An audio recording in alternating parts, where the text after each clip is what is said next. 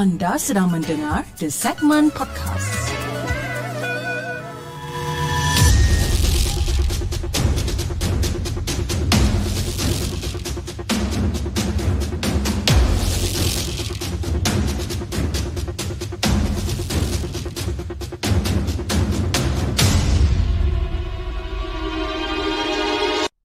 أعوذ بالله من الشيطان الرجيم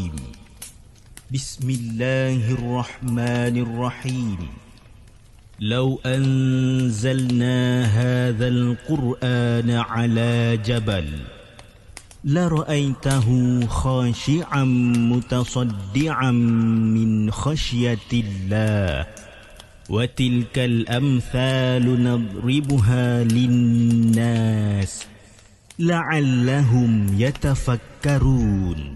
صدق الله العظيم.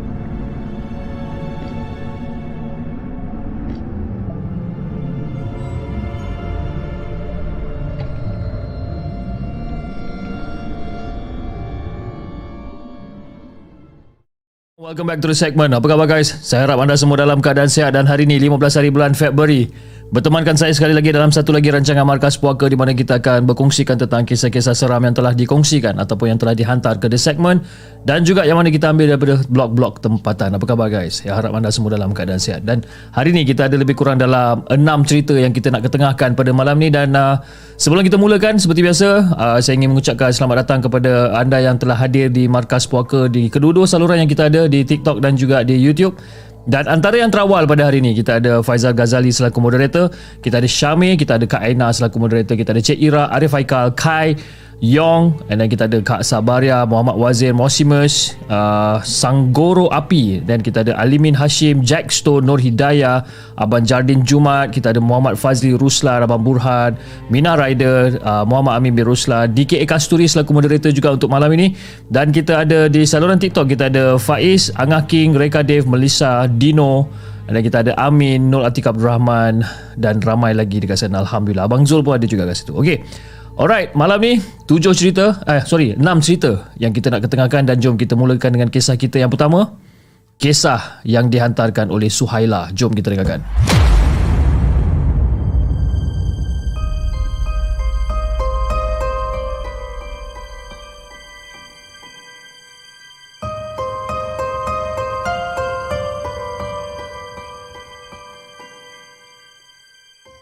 Adakah anda telah bersedia untuk mendengar kisah seram yang akan disampaikan oleh hos anda dalam Markas Puaka?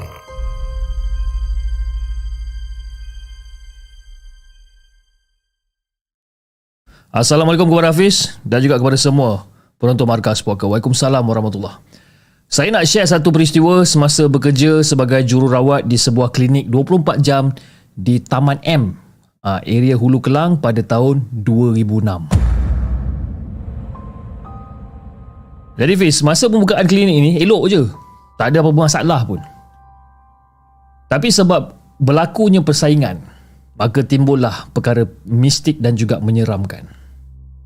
Jadi Dr. Chong, okay, bukan nama sebenar, Dr. Chong ni, dia ni merupakan owner kepada klinik yang saya bekerja ni. Dan dia buka klinik, uh, dia buka klinik baru selepas dia berhenti daripada sebuah klinik atas sebab tak puas hati sangat dengan management. Dan klinik tu terletak beberapa lot daripada klinik baru Dr. Chong ni. Jadi Fiz, setelah setelah lama beroperasi ni, terjadilah sesi hantar menghantar. Pesakit tak jumpa klinik, klinik tutup. Ha? Gatal perit satu badan terkena pada staff. Ha? Dan gatal-gatal tu, dia seperti serbuk kaca macam tempered glass yang halus pecah ha, kena pada kulit. Bayangkan Fiz Betapa gatalnya Betapa miangnya benda tu Tapi kejadian ni Ataupun kejadian yang saya tak dapat nak lupakan ni Adalah semasa saya kerja Shift malam bersama Kak Puja Dan juga Dr. Lokem yang bernama Abdul Jadi Fiz Kira-kira lebih kurang dalam pukul 10 malam Kawasan klinik Fiz memang lengang Memang orang kata dah kurang orang dan dah jadi kebiasaan kepada kami kita orang akan kunci pintu ha, kunci pintu depan pada pukul 12 malam. Tapi malam tu pintu tu kita orang kunci dengan lebih awal sikit. Jadi Fiz, memandangkan waktu tu tak ada pesakit, kita orang ni pun jalankanlah rutin harian macam biasa iaitu cleaning instrument, kita sterilize, top up ubat-ubatan ha, dan sediakan barang-barang kegunaan untuk shift pagi besok. Jadi lepas kita orang dah settle Kita orang punya kerja ni Kita orang pun lepak lah dekat meja kaunter Berbual kosong masa tu kan? Saya Kak Puja kan? Dan masa tu Dr. Abdul pun Duduk sekali sembang Bersembang dengan kita Dan cerita ha? Bercerita tentang beliau Semasa bertugas di Hospital Besar Kuala Lumpur Ataupun HKL Jadi pada waktu tu Fish Mata pun dah penat Dah mengantuk kan jadi si Dr. Abdul ni bangun dan pergi ke bilik dia yang, yang terletak di sebelah pintu masuk klinik dan juga surau. Bilik dia dekat depan tu. Yang saya ni pula berehat dekat bilik dressing. Manakala Kak Puja ada ah, tidur dekat dalam bilik consultation. Jadi nak bagikan gambaran yang lebih jelas, bilik saya dengan Kak Puja ni boleh tembus dengan satu pintu sliding yang terbuka. Ha, dia macam connecting room lah lebih kurang. Tapi pada waktu tu saya macam separuh sedar. Memang tak dengar langsung bunyi jeritan Kak Puja dan dinding diketuk. Memang saya tak dengar langsung bunyi ni. Telinga saya ni seolah-olah macam ditekup. Ha, apatah lagi sesak nafas. Seolah-olah macam ada benda menahan saya daripada bangun pada malam tu. Dan masa tu Fiz badan dah mulalah rasa peluh, rasa macam sakit. Dan saya cuba ni, berlawan ni berlawan sambil membaca ayat kursi dan akhirnya saya dapat bangun masa tu. Jadi bila saya bangun saya macam eh mana Kak Puja ni? Sebab apa? Saya, sebab saya tak nampak dia dekat bilik sebelah. Jadi saya yang rasa tak selesa ni bangun nak ke belakang. Ha, nak cari Kak Puja ni.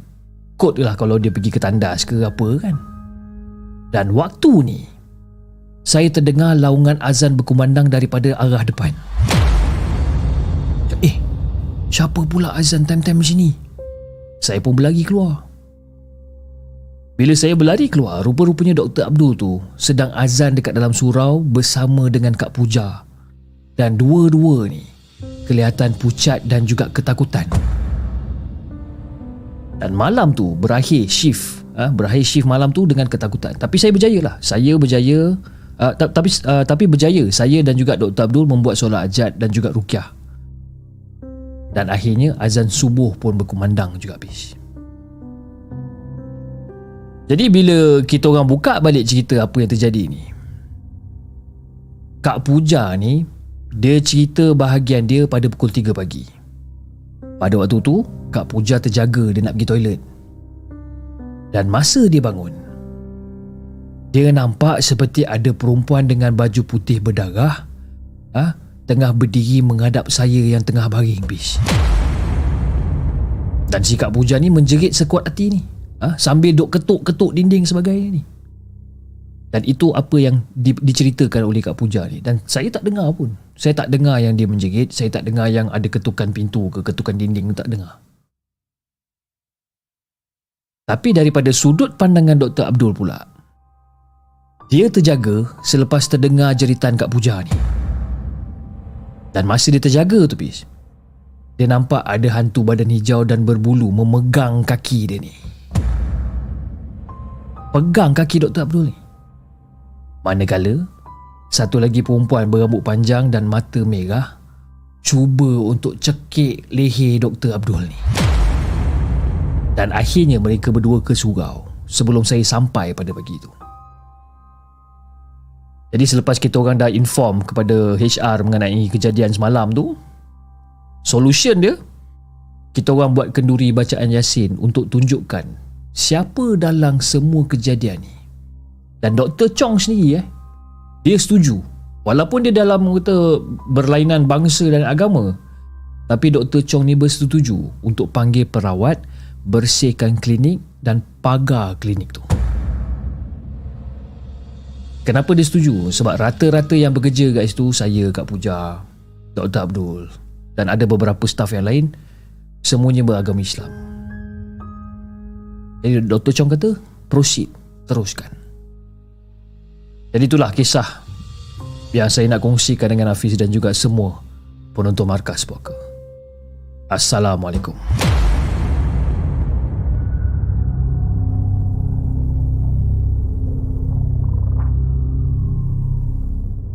Jangan ke mana-mana. Kami akan kembali selepas ini dengan lebih banyak kisah seram.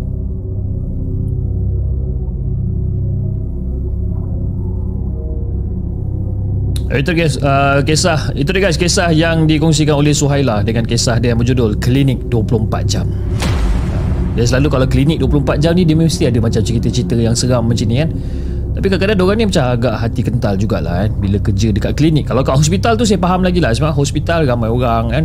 Walaupun kerja shift malam Masih lagi masih lagi ada you know, pesakit-pesakit yang lain you know, Ramai orang kat situ. Tapi Kalau orang yang kerja klinik 24 jam ni ha, Paling-paling tidak 2-3 orang je lah Dalam satu satu klinik tu. Kan? Paling-paling pun 2 orang. Kan? Satu nurse Ataupun satu receptionist Satu lagi Doktor Antara dua ni kan? Ha, Itulah dia. And, Oh ya. yeah uh, kepada penonton-penonton di saluran YouTube uh, saya hari ini dapat baca komen-komen anda dengan lebih tenang sebab kenapa sebabkan saya dah enable slow mode. Maknanya selepas 2 saat baru ada, anda boleh hantar komen yang seterusnya kan? Kalau tidak dia punya setting tu laju sangat. Kadang-kadang ada nama-nama yang saya terlepas kan? Hari ini saya saja on benda tu. Padan ke korang Old Man Apple dia kata Fuh first time la, apa, la, apa layan live chip Suasana lain rasa lah ha? Sebelum ni layan replay sejak tahun lepas ha, Dia tak tahu kenapa Tapi bila kita layan show secara live Dan juga layan show secara recorded Dia punya feel tu ha, lain sikit Kan? Betul tak? Lain sikit Okay Alright jom kita bacakan kisah kita yang kedua Kisah yang dikongsikan oleh SM Jom kita dengarkan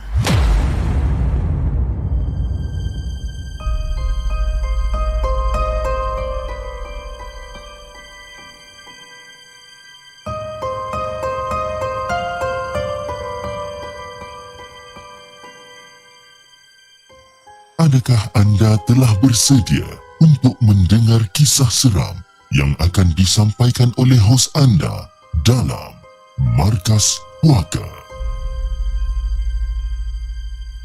Assalamualaikum Tuan Cip. Oh, Tuan Cip dia tulis. Assalamualaikum Tuan Cip.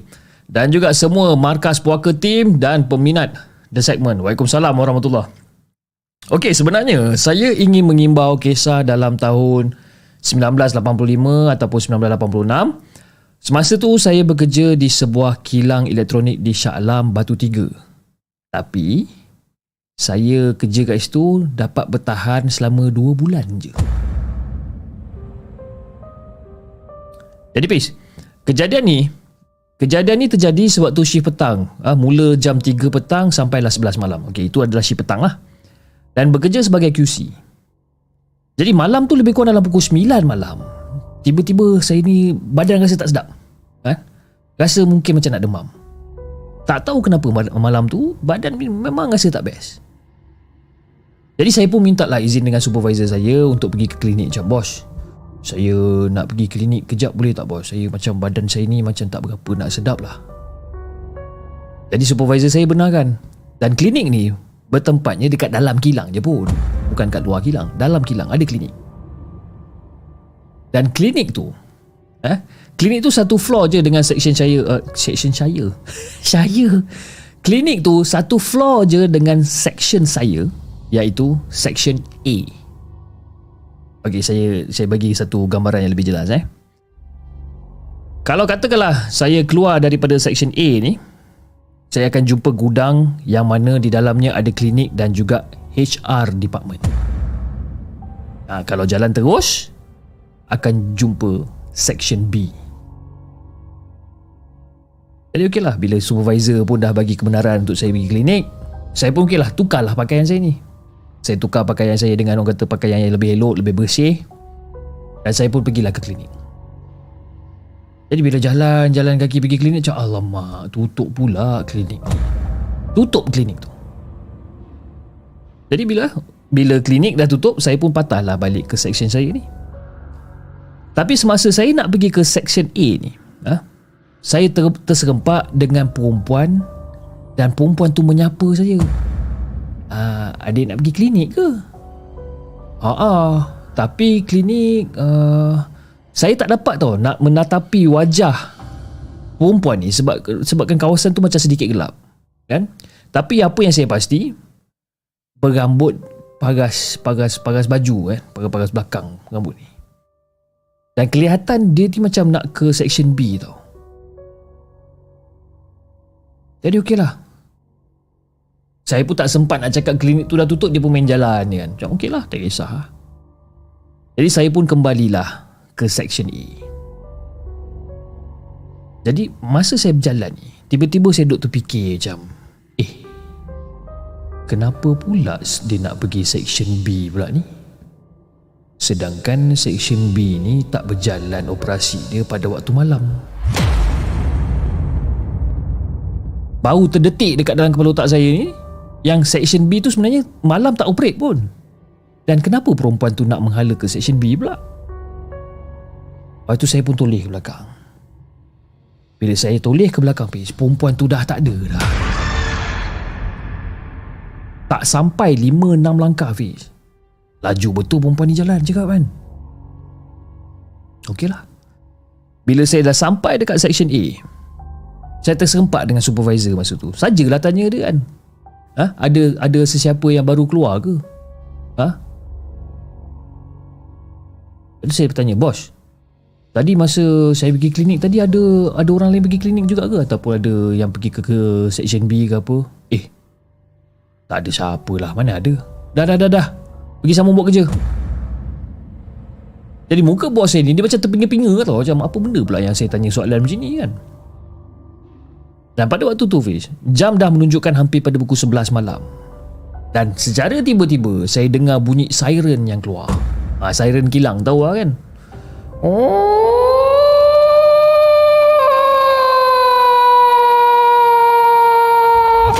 Contoh. Contoh siren kilang macam tu. Kan? Terkehil sikit suara dia. Jadi biasanya Siren kilang ni akan dibunyikan apabila tepat pada pukul 11 malam. Jarang sekali lah orang kata siren kilang ni bunyi awal. Dan dalam masa yang sama, bunyi siren kilang ni terdengar seperti bunyi orang meraung-raung terjerit sana sini. Macam eh, apa benda pula ni cakap? Rupa-rupanya, siren tu adalah tanda warning bila saya dan beberapa orang lain pergi ke tempat tu, kita orang nampak line 2. Kita orang nampak apa? Kita orang nampak di line 2, okey? Terjadinya kerasukan terutamanya pekerja perempuan secara beramai-ramai. Beramai-ramai. Meronta-ronta dua ni. Ha, dipegang kat sana. Apatah lagi menjerit-jerit. Memang haru biru kawasan tu masa tu. Ha, hiruk pikuk time tu. Dan pertama kali juga Hafiz Saya nampak kejadian macam ni Jadi supervisor dan juga pengawal arahkan keluar daripada bangunan dan kita orang ni tak dibenarkan pulang. Selagi bas tak masuk dekat dalam kawasan kilang, kita orang tak dibenarkan pulang. Dan malam tu saya memang betul-betul tak boleh tidur. Sebab apa? Dalam kepala otak saya ni, saya duk fikir, siapalah perempuan ni yang saya nampak nak menuju ke section B ni? Dan apa yang menyebabkan kerasukan di line yang kedua malam tadi? Jadi nak dipendekkan cerita, keesokan harinya tu, barulah management kilang update. Ha, yang berlakunya kerasukan hampir 30 orang pekerja perempuan. Jadi bis bila dah lepas dapat tahu benda ni, saya balik rumah lepas tamat shift dan ceritakan segala-galanya dekat ibu saya masa tu. Tapi itulah eh sebagai seorang ibu yang tahu akan perkara baik dan buruk, ha, ibu menasihatkan saya untuk berhenti je kerja. Jadi saya berhenti dengan bagi 24 hours notice. Jadi macam itulah Hafiz kisah yang saya nak kongsikan dengan Hafiz dan juga semua penonton markas puaka. Assalamualaikum.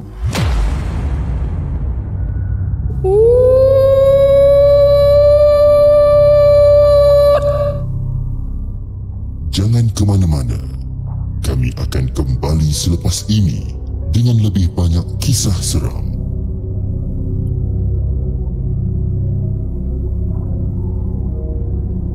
Itu guys kisah yang kedua Kisah yang dikongsikan oleh SM Dengan kisah dia yang berjudul Dua kejadian kilang elektronik Batu Tiga Shah Alam kan? Bila saya buat uh, suara siren tadi Orang-orang dekat TikTok dia kata Eh ni macam bunyi serigala mengaum je Serigala Serigala mengaum ke? Oh, jangan macam-macam Siapa tadi cakap bunyi serigala mengaum tadi? Nanti ah, Rashid Wardina dia kata Itu serigala mengaum Mengaum tu bukan harimau ke? dia, dia, dia kata kat aku serigala mengaum lain mengaumnya kan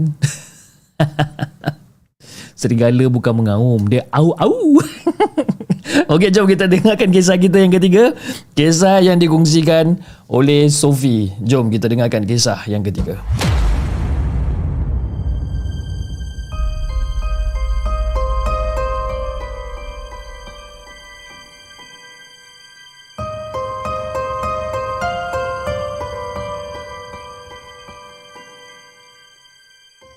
Adakah anda telah bersedia untuk mendengar kisah seram yang akan disampaikan oleh hos anda dalam Markas Puaka?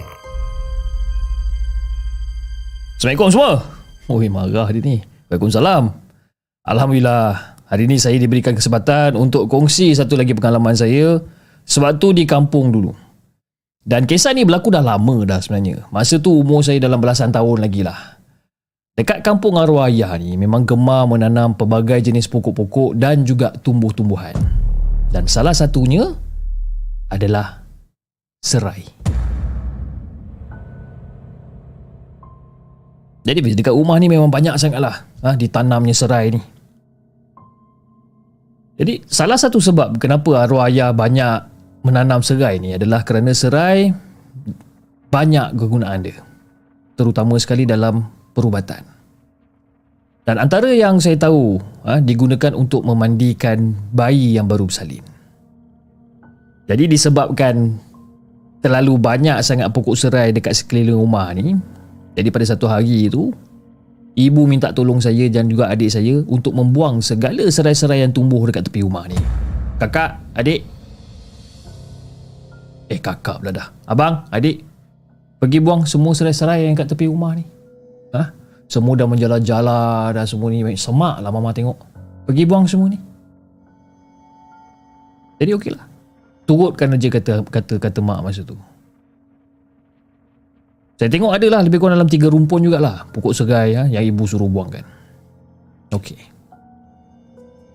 Jadi tanpa membuang masa, kami berdua pun buatlah seperti apa yang dimintakan oleh mak masa tu.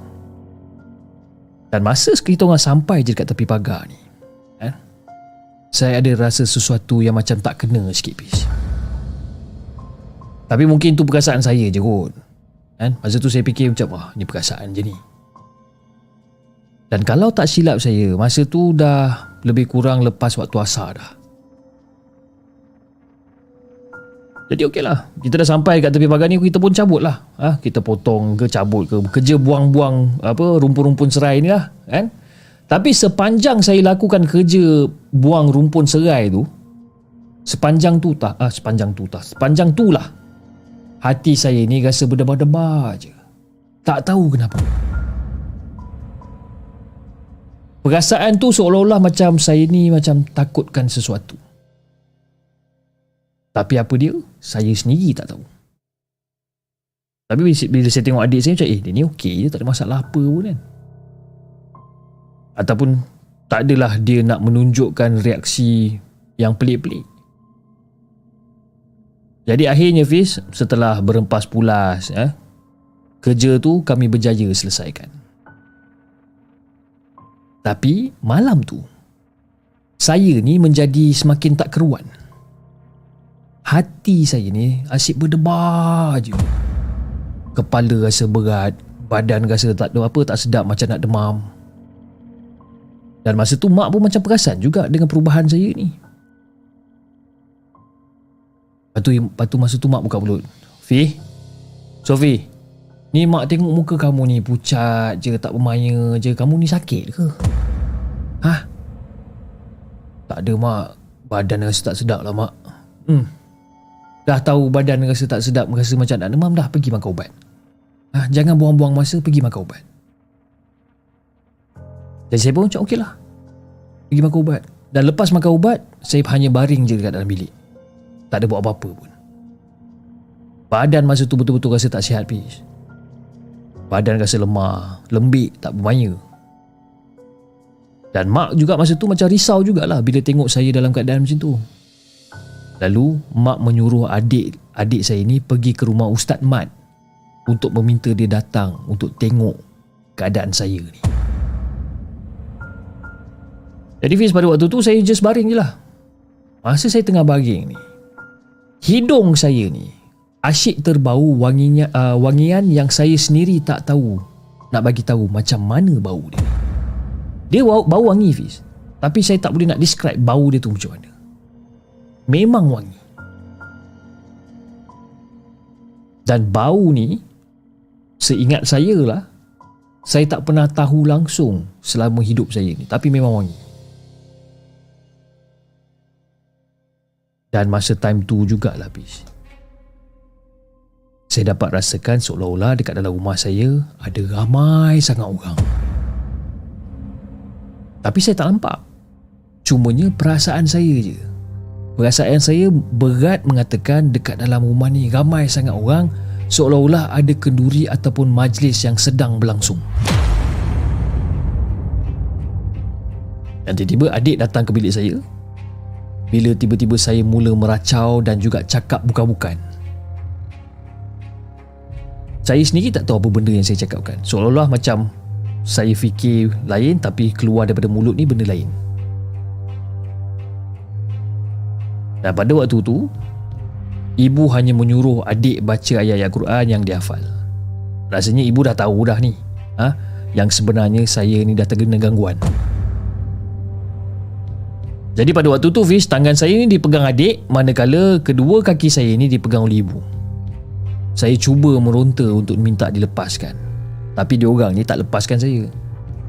Dan saya sendiri macam keliru tau. Keliru dengan perasaan saya waktu tu. Susah saya nak jelaskan sebenarnya. Dan tak lama lepas tu, adik saya lagi seorang ni pulang sekali dengan Ustaz Man. Tapi, yang saya ingat bila saya nampak Ustaz Mat ni, tiba-tiba saya jadi makin takut.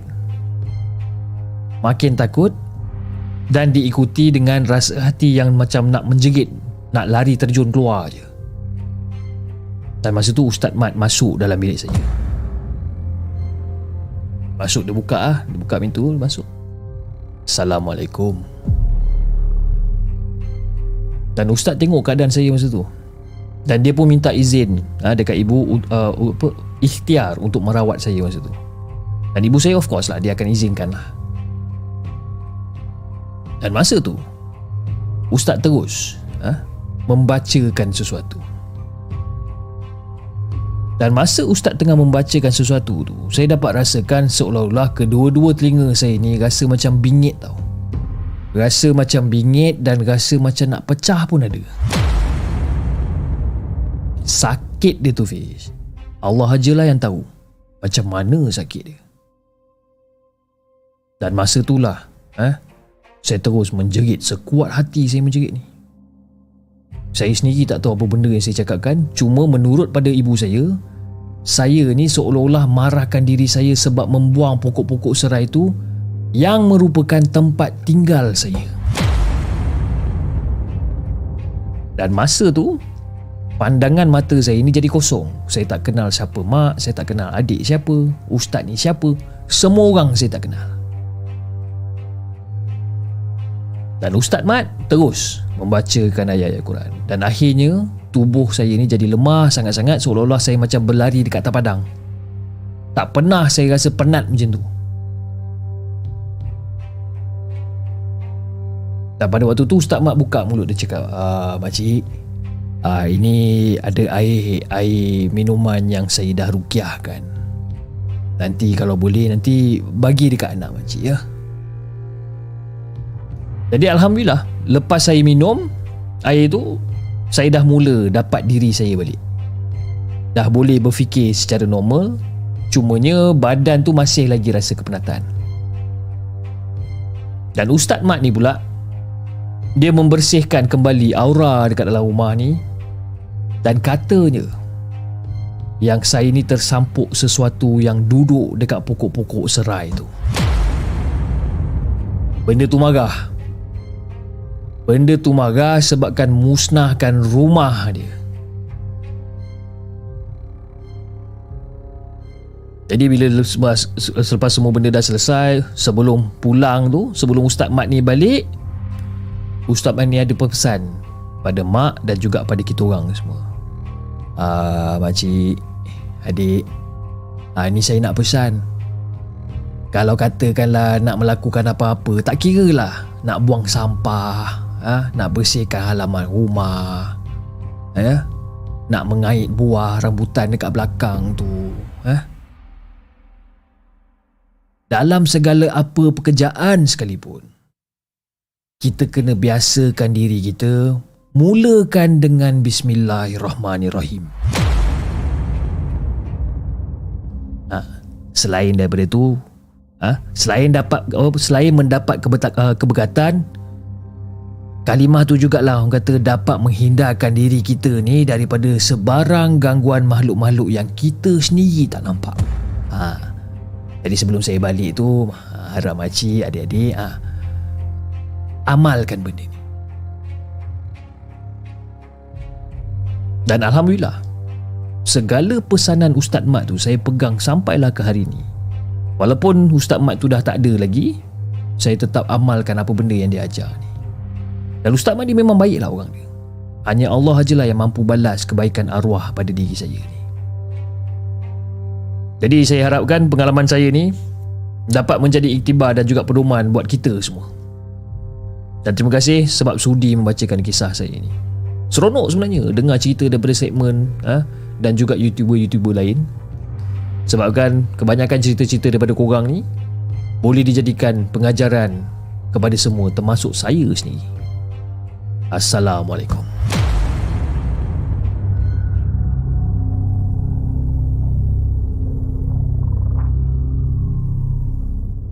Jangan ke mana-mana. Kami akan kembali selepas ini dengan lebih banyak kisah seram.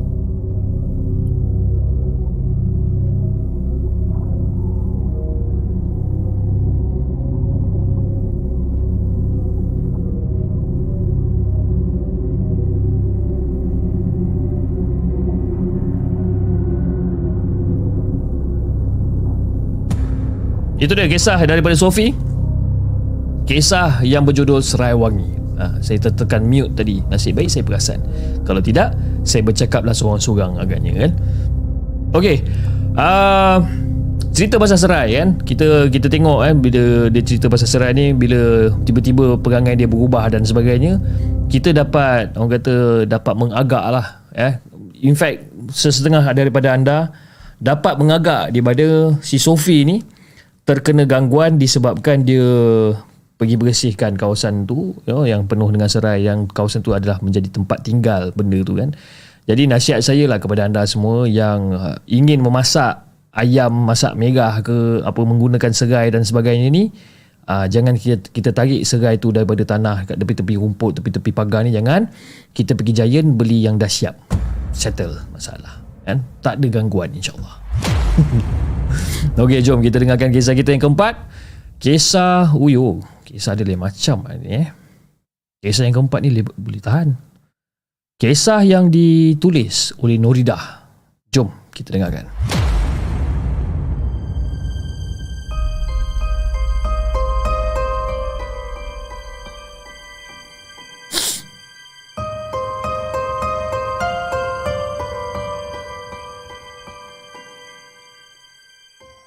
Adakah anda telah bersedia untuk mendengar kisah seram yang akan disampaikan oleh hos anda dalam Markas Puaka? Assalamualaikum semua. Waalaikumsalam warahmatullahi Ada tak yang pernah mengalami kisah seram semasa travel?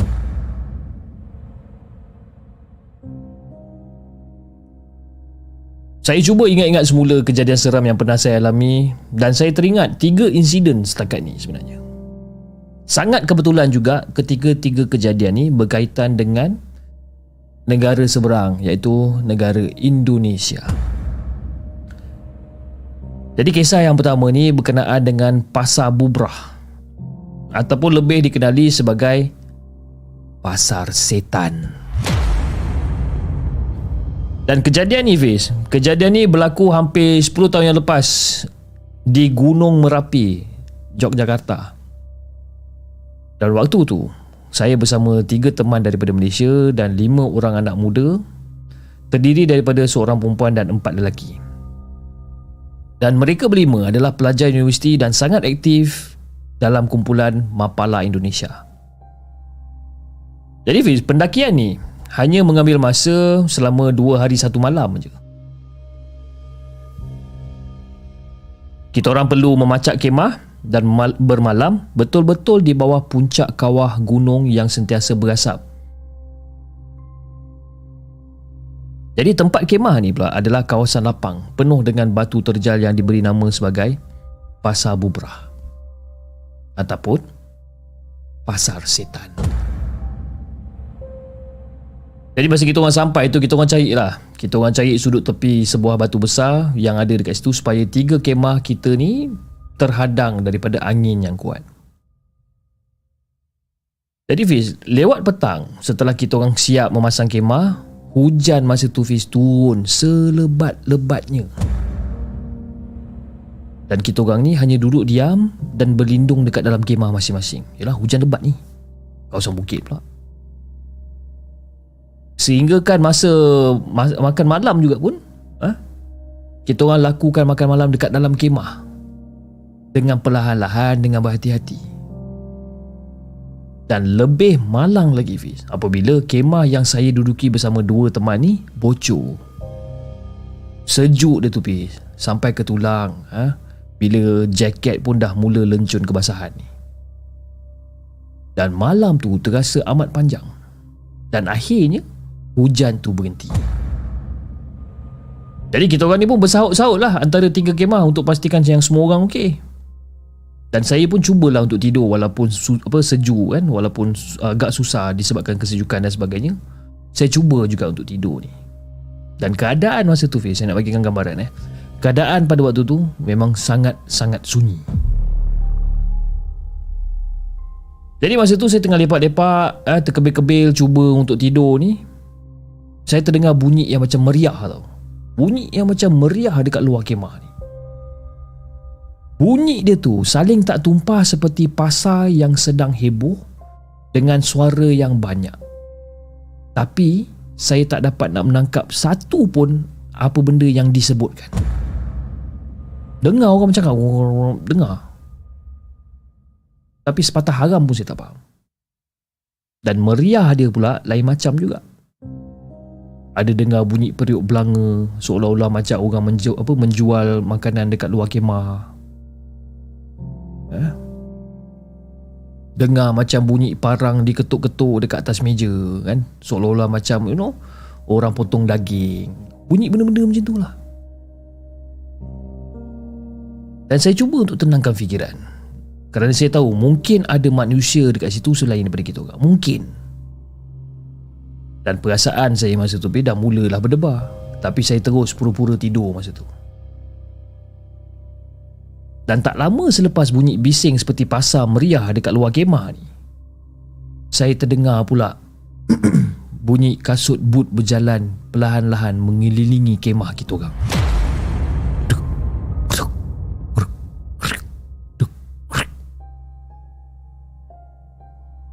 Dan saya dengar betul-betul bunyi boot ni dan beberapa kali bunyi boot ni ataupun bunyi kasut ni berhenti betul-betul dekat bucu kemah dan mengeluarkan satu bunyi betul-betul dekat sebelah telinga saya ni.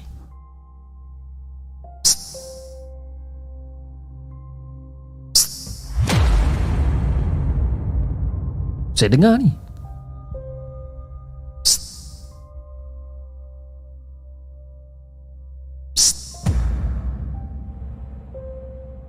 Dan pada waktu tu saya buat-buat tak dengar je.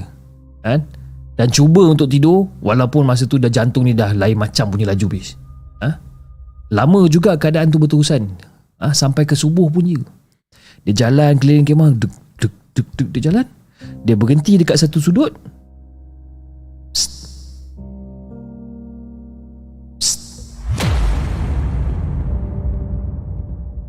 Dan kita orang pun tak bincangkan apa benda yang berlaku pada sepanjang malam tu semasa masih lagi berada dekat kawasan gunung. Kita cuma enjoy naik ke puncak bersembang-sembang seperti biasa dan setelah turun daripada gunung dan tiba di bandar Yogyakarta, barulah kita orang buka cerita habis.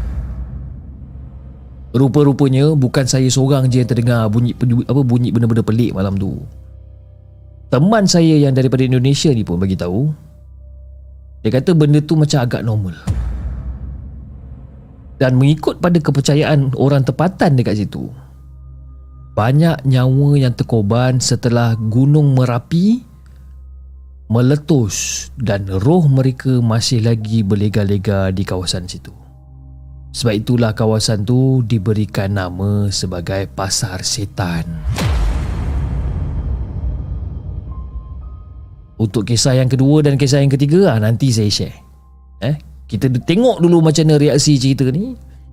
Dan semoga semua terhibur dengan kisah yang saya tuliskan ni. Assalamualaikum.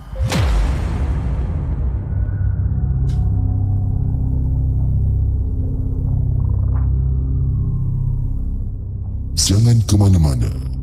Kami akan kembali selepas ini dengan lebih banyak kisah seram.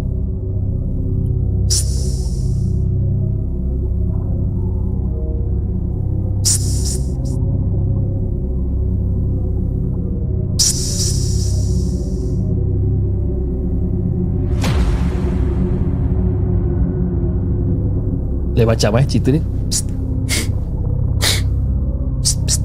Kan? Seronok pula aku buat yang tu kan. Kan tiba-tiba kita buat psst, psst. Sekejap orang sana pula menyahut. Satu hal pula. Seram.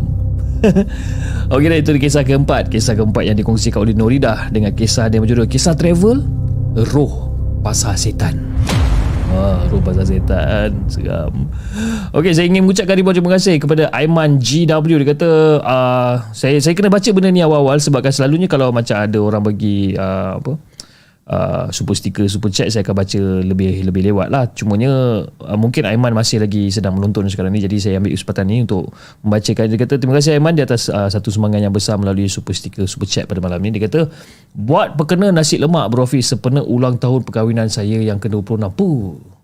perkahwinan 26 ok kalau perkahwinan 26 12 4 3 1 Uh, mungkin Aiman ni umur lebih kurang dalam 48-50 tahun. Paling-paling tidak 55. Paling-paling tidak lah. Kan? Happy anniversary saya ucapkan kepada Aiman GW dan juga isteri. Dan saya doakan supaya jodoh anda berpanjangan dan juga uh, diberkati selalu, dipanjangkan umur, dipermudahkan segala urusan. Kau tengok Aiman kata saya dah 53 tahun. Ah betul lah tu, kan? Alif tendang wow 53 okey lah tu. Terror kan? kan? Aduh yai. Okey jom kita bacakan kisah kita yang kelima. Kisah kita yang kelima kisah yang dikongsikan oleh RCH. Ah. Tak silap saya semalam saya ada cerita pasal RCH ni kan. Ratu cantik Holland. RCH ni. Tapi hari ni dia bagi part yang kedua. Okey jom kita dengarkan cerita daripada RCH.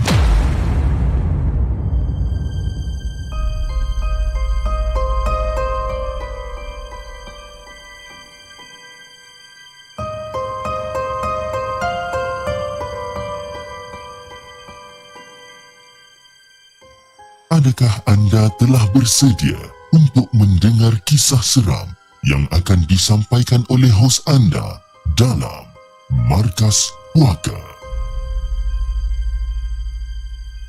Assalamualaikum kepada Hafiz dan juga kepada semua penonton Markas Puaka. Waalaikumsalam warahmatullahi Okey, sebenarnya saya nak sambung kisah rumah baru saya tu.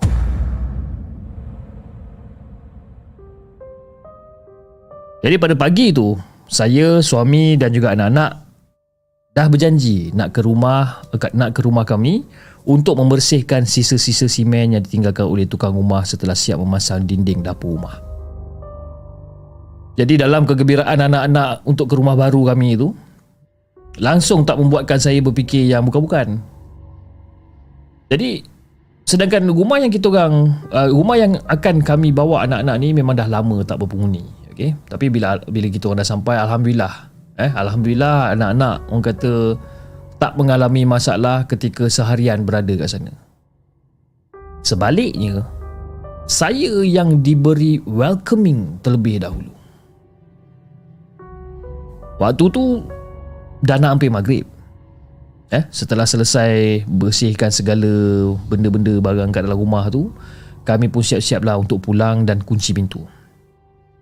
Dan masa tu saya duk meraba-raba lah kunci dekat dalam bag dekat dalam handbag saya ni. Duk cari-cari korek dalam handbag eh, tak jumpa-jumpa kunci ni. Kan? Di bilik ah ha, dekat dalam handbag ni dekat setiap kocek dekat dalam bag ni pun tak ada. Cakap, eh mana pula aku letak kunci ni? Dan saya pun pergilah mencari kat ruang tamu kan? Dan di celah-celah perabot yang dah disusun dekat ruang tengah rumah. Tengah cari-cari-cari. Astaghfirullahaladzim lah. Baru saya teringat. Yang kunci tu saya letakkan dekat atas meja dapur. Jadi tanpa berfikir panjang saya pun ke dapur. Dan suasana masa tu dah hampir meremang lah kan? Sesampai je di pertengahan di antara pintu bilik yang menghala ke ruang dapur ni Tiba-tiba pandangan saya ni menjadi sedikit gelap. Dalam erti kata lain Keadaan sama-sama yang hampir gelap dan dalam keadaan tu saya dapat menangkap satu pergerakan di sebelah kiri saya. Memang jelas kelihatan bis. Sebentuk tubuh ah ha? makhluk yang memakai serban kepala seperti seorang lelaki sing dan berbadan besar berada betul-betul dekat depan pintu bilik. Jadi bila saya nampak benda tu astagfirullahalazim. Saya terkejut.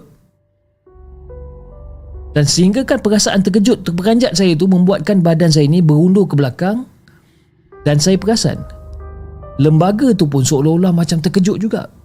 Sama macam saya. Mungkin dengar agak lucu bis. Tapi itulah yang terjadi pada ketika itu. Dan kami, dia dan saya, sama-sama berundur ke belakang. Nak bagikan gambaran yang lebih jelas, makhluk tu berdiri di pintu bilik anak saya yang menghadap ke arah dapur tu. Jantung saya masa tu Fiz, tuk tuk tuk tuk tuk tuk tuk tuk kuat masa tu. Jantung saya berdegup kencang masa tu dan teruskan melangkah ke dapur. Tapi saya bersyukur sangat-sangat saya masih lagi kuat. Walaupun pada waktu tu saya memang dah rasa takut sangat. Jadi bila saya dah capai kunci dekat atas meja, saya terus terus lagi keluar. Dan ketika melewati pintu bilik tu sekali lagi, saya dah tak toleh arah dia dah. Sebabkan saya takut, kalau katakanlah saya toleh sekali lagi, mungkin semangat saya akan hilang. Dan mungkin disebabkan tu jugalah ha? Risau kalau saya kena kerasukan ke apa Risau juga Jadi dengan hati yang masih lagi Yang kata berdegup kencang ni Saya masih sempat berpesan kepada makhluk tu Dalam suara yang berbisik kan? Tengah jalan ni Tengah jalan laju-laju kan Saya sempat lah cakap kat dia Cakap Hai, kalau kau ni makhluk yang baik Kau tinggallah dekat sini sementara waktu Tapi kalau kau yang makhluk yang jahat tolong keluar. Sebab bila aku dah tinggal kat sini, aku dah tak nak kau ada dah dekat dalam rumah aku ni. Saya ucapkan perkataan tu ataupun ayat tu sambil-sambil melangkah keluar menuju ke pintu depan ni. Saya pun tak tahu daripada mana datangnya keberanian saya tu untuk berkata-kata yang sedemikian rupa. Jadi masa tu saya nampaklah suami saya berada tercenggat dekat pintu depan ni kan? Tapi saya tak ceritakan lah apa benda yang jadi pun. Mungkin juga keberanian untuk menitip pesan kepada makhluk tu atas dasar hak pribadi bagi menegaskan bahawa itu bukanlah hak bersama. Bila dalam fikiran kuat mengatakan ini rumahku, hak aku, kenapa aku nak kena mengalah dengan makhluk halus ni pula? Kan? Senang cerita aku aku aku jadi tegas lah. Aku nak jadi tegas di mana okey ini rumah aku. Kalau kau nak tinggal sekarang sementara waktu, okey kau tinggal. Tapi bila aku dah masuk, tolong bergambus. Aku nak make it to a point, ya, yang saya nak make it to the point yang itu hak saya. Bukan hak kita bersama. Jadi Fiz, bermula daripada pengalaman pertama kali inilah ha, yang membuatkan saya terus berani menghadapi pengalaman-pengalaman yang seterusnya dan maklumat yang saya perolehi daripada seseorang berkaitan makhluk yang saya tersempak tu tak lain tak bukan hantu raya hantu raya entah betul entah tidak betul ke hantu raya ni ada sifat penakut macam ni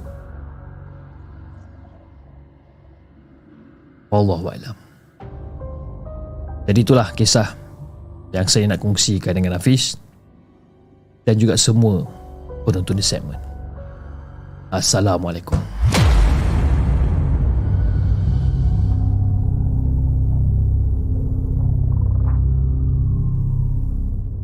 Jangan ke mana-mana. Kami akan kembali selepas ini dengan lebih banyak kisah seram.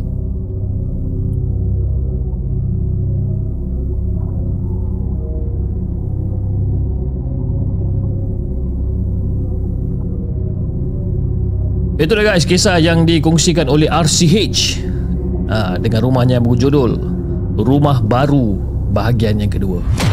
Ha, tadi saya nampak satu komen daripada Vims. Dia kata Richard, dia kena RCH tu Richard lah kan. Saya dah hampir percaya dah dia cakap Richard tapi dia kata pagi tu saya, suami dan anak-anak eh takkan Richard ni dengan suami dia dengan eh, Richard takkan perempuan nama Richard pula. Ha, jadi RCH tu bukan Richard. Jadi RCH tu apa nama dia sebenarnya? Kan? Apa nama? Kan? Something sweet car dia kata hantu punya hantu. Eh, kau panggil aku hantu eh? Sampai hati eh. Panggil saya hantu. Sian saya eh. anyway, uh, sebelum kita bacakan kisah kita yang terakhir pada malam ni. Okay, saya tahu, you know, every Wednesday memang agak singkat kita punya waktu kita bersama. Eh? Untuk kita bersembang, berjenaka, berborak. Eh? uh, mendengarkan kisah-kisah seram tapi itulah itu yang kebiasaan yang terjadi pada hari Rabu okey and sebelum saya bacakan kisah saya eh kisah kita yang terakhir pada malam ini saya ingin mengucapkan ribuan terima kasih kepada anda yang telah menyumbang melalui super sticker super chat pada malam ini dan seperti yang saya uh, mentionkan tadi uh, terima kasih kepada abang Aiman uh, GW di atas sumbangan besar yang anda telah berikan kepada channel The Segment. Uh, dan juga you know selamat uh, hari ulang tahun yang ke-26 uh, ulang tahun perkahwinan yang ke-26 insyaallah ya. Dan juga di uh, saluran TikTok terima kasih kepada anda semua yang telah menyumbang melalui TikTok gift pada uh, malam ini uh, daripada Rekadif kita ada sumbangan daripada John Janin, uh, Aimi B, uh, sorry Ami B, Ami B daripada Kak Siti Mashita, Yuwik, John Janin, John Janin sebut tadi ya, okay, Melissa daripada Unira, daripada Happy Moon, Akak Ninja Hattori daripada eh ni apa nama dah ni? Uh, nama dia macam bunga-bunga macam tu kan. Tak tahu saya tak tahu sebut lah nama dia eh. Terima kasih eh, daripada Shah daripada Exquisite Zizi daripada Khairul Harry daripada Mir uh, Mairani Mairani daripada Angah King Hakim siapa lagi? Daripada Amy daripada Bay dan juga daripada Rashid Wardina.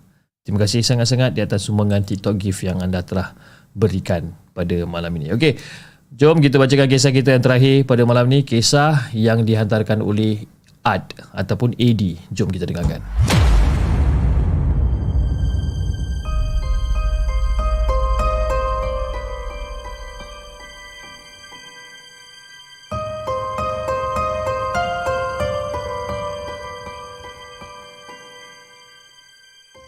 Adakah anda telah bersedia untuk mendengar kisah seram yang akan disampaikan oleh hos anda dalam Markas Puaka?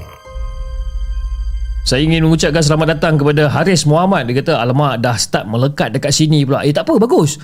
Kalau katakan anda melekat kat sini, biar melekat selama-lamanya pun tak apa kan. Biar melekat macam cicak kan. Melekat macam Spiderman pun okey kan. Saya lagi suka kalau anda yang melekat-lekat ni kan. Seronok. Eh? Uh, dan juga di Faris di saluran TikTok dia kata besok ada tak? Ada insyaAllah. InsyaAllah besok kalau tak ada Aram Lintang kita akan ada lagi uh, rancangan yang kita nak nak ketengahkan besok. Okey, jom kita bacakan kisah yang terakhir pada malam ni daripada AD. Assalamualaikum kepada Hafiz dan juga kepada semua penonton Markas Puaka. Waalaikumsalam warahmatullahi Terima kasih kerana menceritakan kisah saya lepas iaitu gaib di simpang kubur. Sebenarnya, saya adalah seorang penjaga kubur. Ah. Penjaga kubur. Kalau dia penjaga kubur kita kena ubah sikit suara dia kan. Saya sebenarnya saya ni adalah seorang penjaga kubur.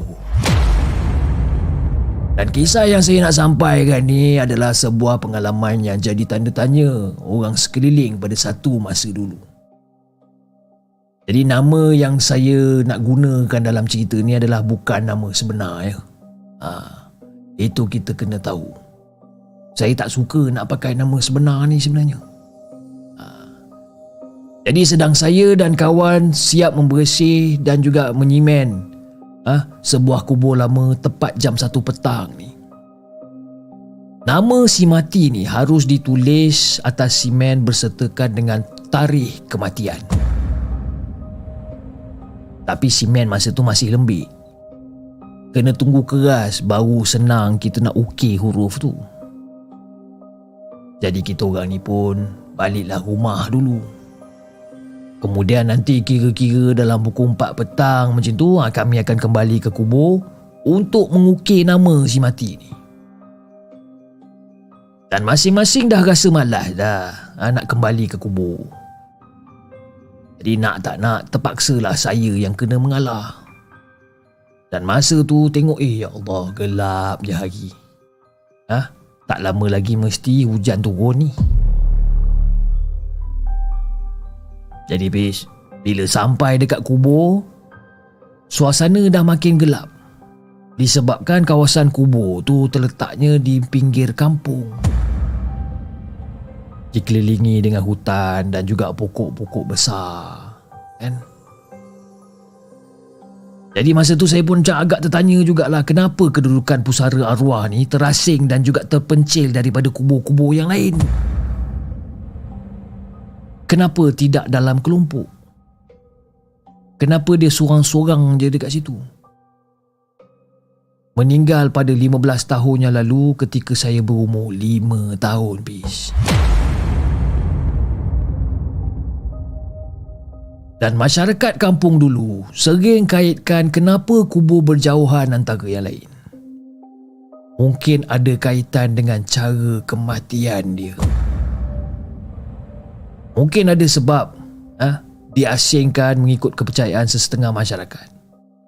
Tapi itu cuma pendapat saya aja lah. Cuma pendapat saya aja.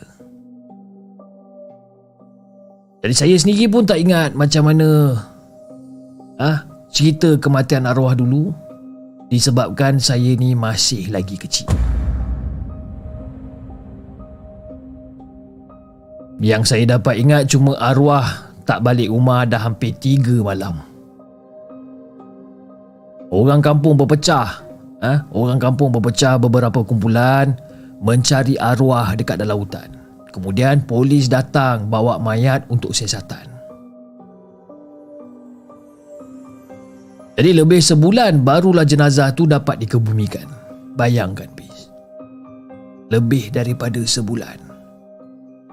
Dan itu je lah yang saya ingat pun. Jadi kini setelah dewasa, cucu arwah yang kini pun dah dewasa, meminta kerjasama beberapa penduduk untuk membersih dan juga menyimen kubur arwah datuk dia tu. Nama si mati ni Rahimin. Tarikh meninggal dia adalah pada sekian tarikh tahun 1984. Jadi sebatang paku saya sudah sediakan sebagai alat untuk mengungkir nama dan juga tarikh mati dekat atas simen ni. Belum sempat sempurna huruf pertama R terukir dekat atas simen tu. Tiba-tiba angin bertiup dengan kencang sekali bis.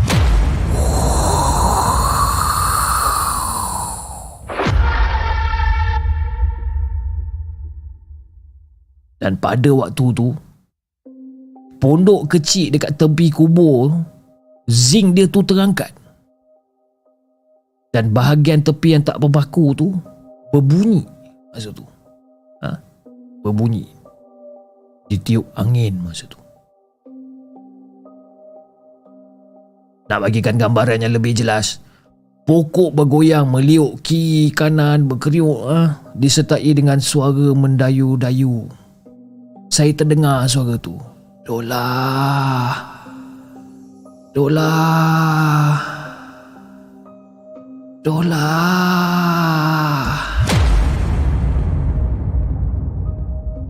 Masa tu saya duk terfikir siapa pula yang nama Dola ni. Saya sendiri nama Ad. Yang arwah ni namanya Rahimin. Dah siapa pula Dola di kalangan kami ni? Dan masa tu saya cuba bertenang Dan terus mengukir nama si mati dekat atas permukaan simen pusara Dalam keadaan suasana angin kencang bersama suara yang mendayu-dayu Menyebut nama Dola. Dola. Dola. Dola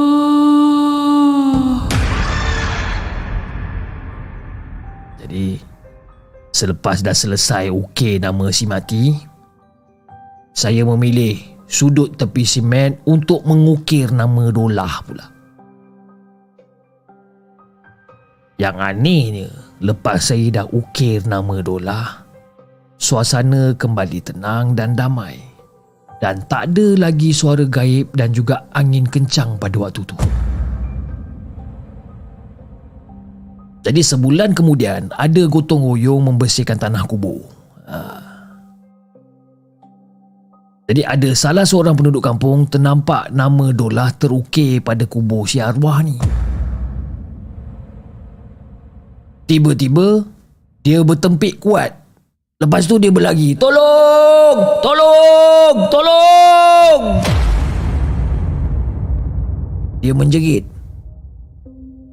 dia menjerit ketakutan seolah-olah macam dikejarkan sesuatu. Dan sejak daripada tu, lelaki tu dah jadi tak siuman pula dah. Lelaki yang tak berapa muda tu nama dia Borhan. Tapi menurut orang-orang tua, nama asal dia adalah Dolah. Dan dia suspek pembunuh uh, dia suspek pembunuhan kejam ke atas kematian arwah Rahimin. Tapi tak dapat nak disabitkan kesalahan ataupun tak dapat nak disabitkan bersalah kerana kekurangan bukti bis. Jadi ada juga yang tanya pada saya, "Ah, kenapa saya okey nama si Dolah ni? Jadi apa yang saya jawab kat diorang ni? Saya sebenarnya okey nama Dolah ni. Disebabkan Allah dah bagi peluang untuk melihat dan menyaksikan. Jadi itulah kisah yang saya nak kongsikan kepada Hafiz dan juga kepada semua penonton The Segment. Nama saya Ad dan saya adalah seorang penjaga kubur.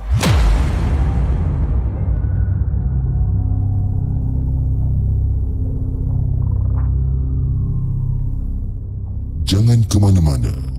Kami akan kembali selepas ini dengan lebih banyak kisah seram.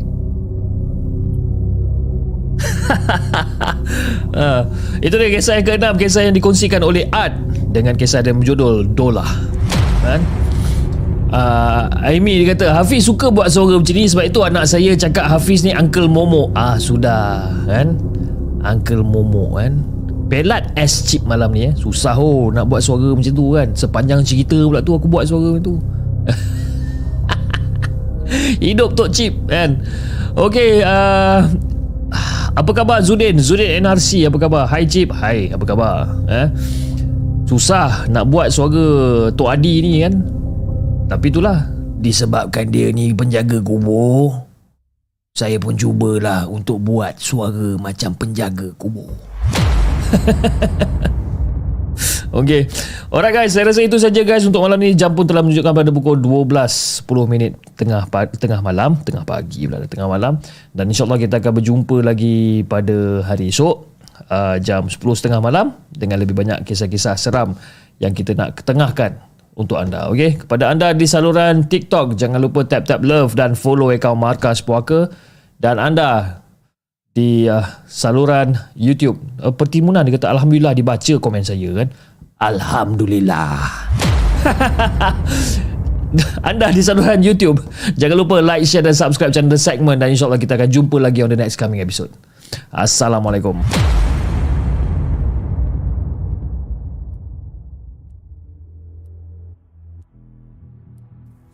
Terima kasih kepada anda kerana sudi bersama kami dalam segmen Markas Puaka, sebuah podcast kisah-kisah seram yang dikongsi dalam channel The Segment. Sehingga kita berjumpa lagi.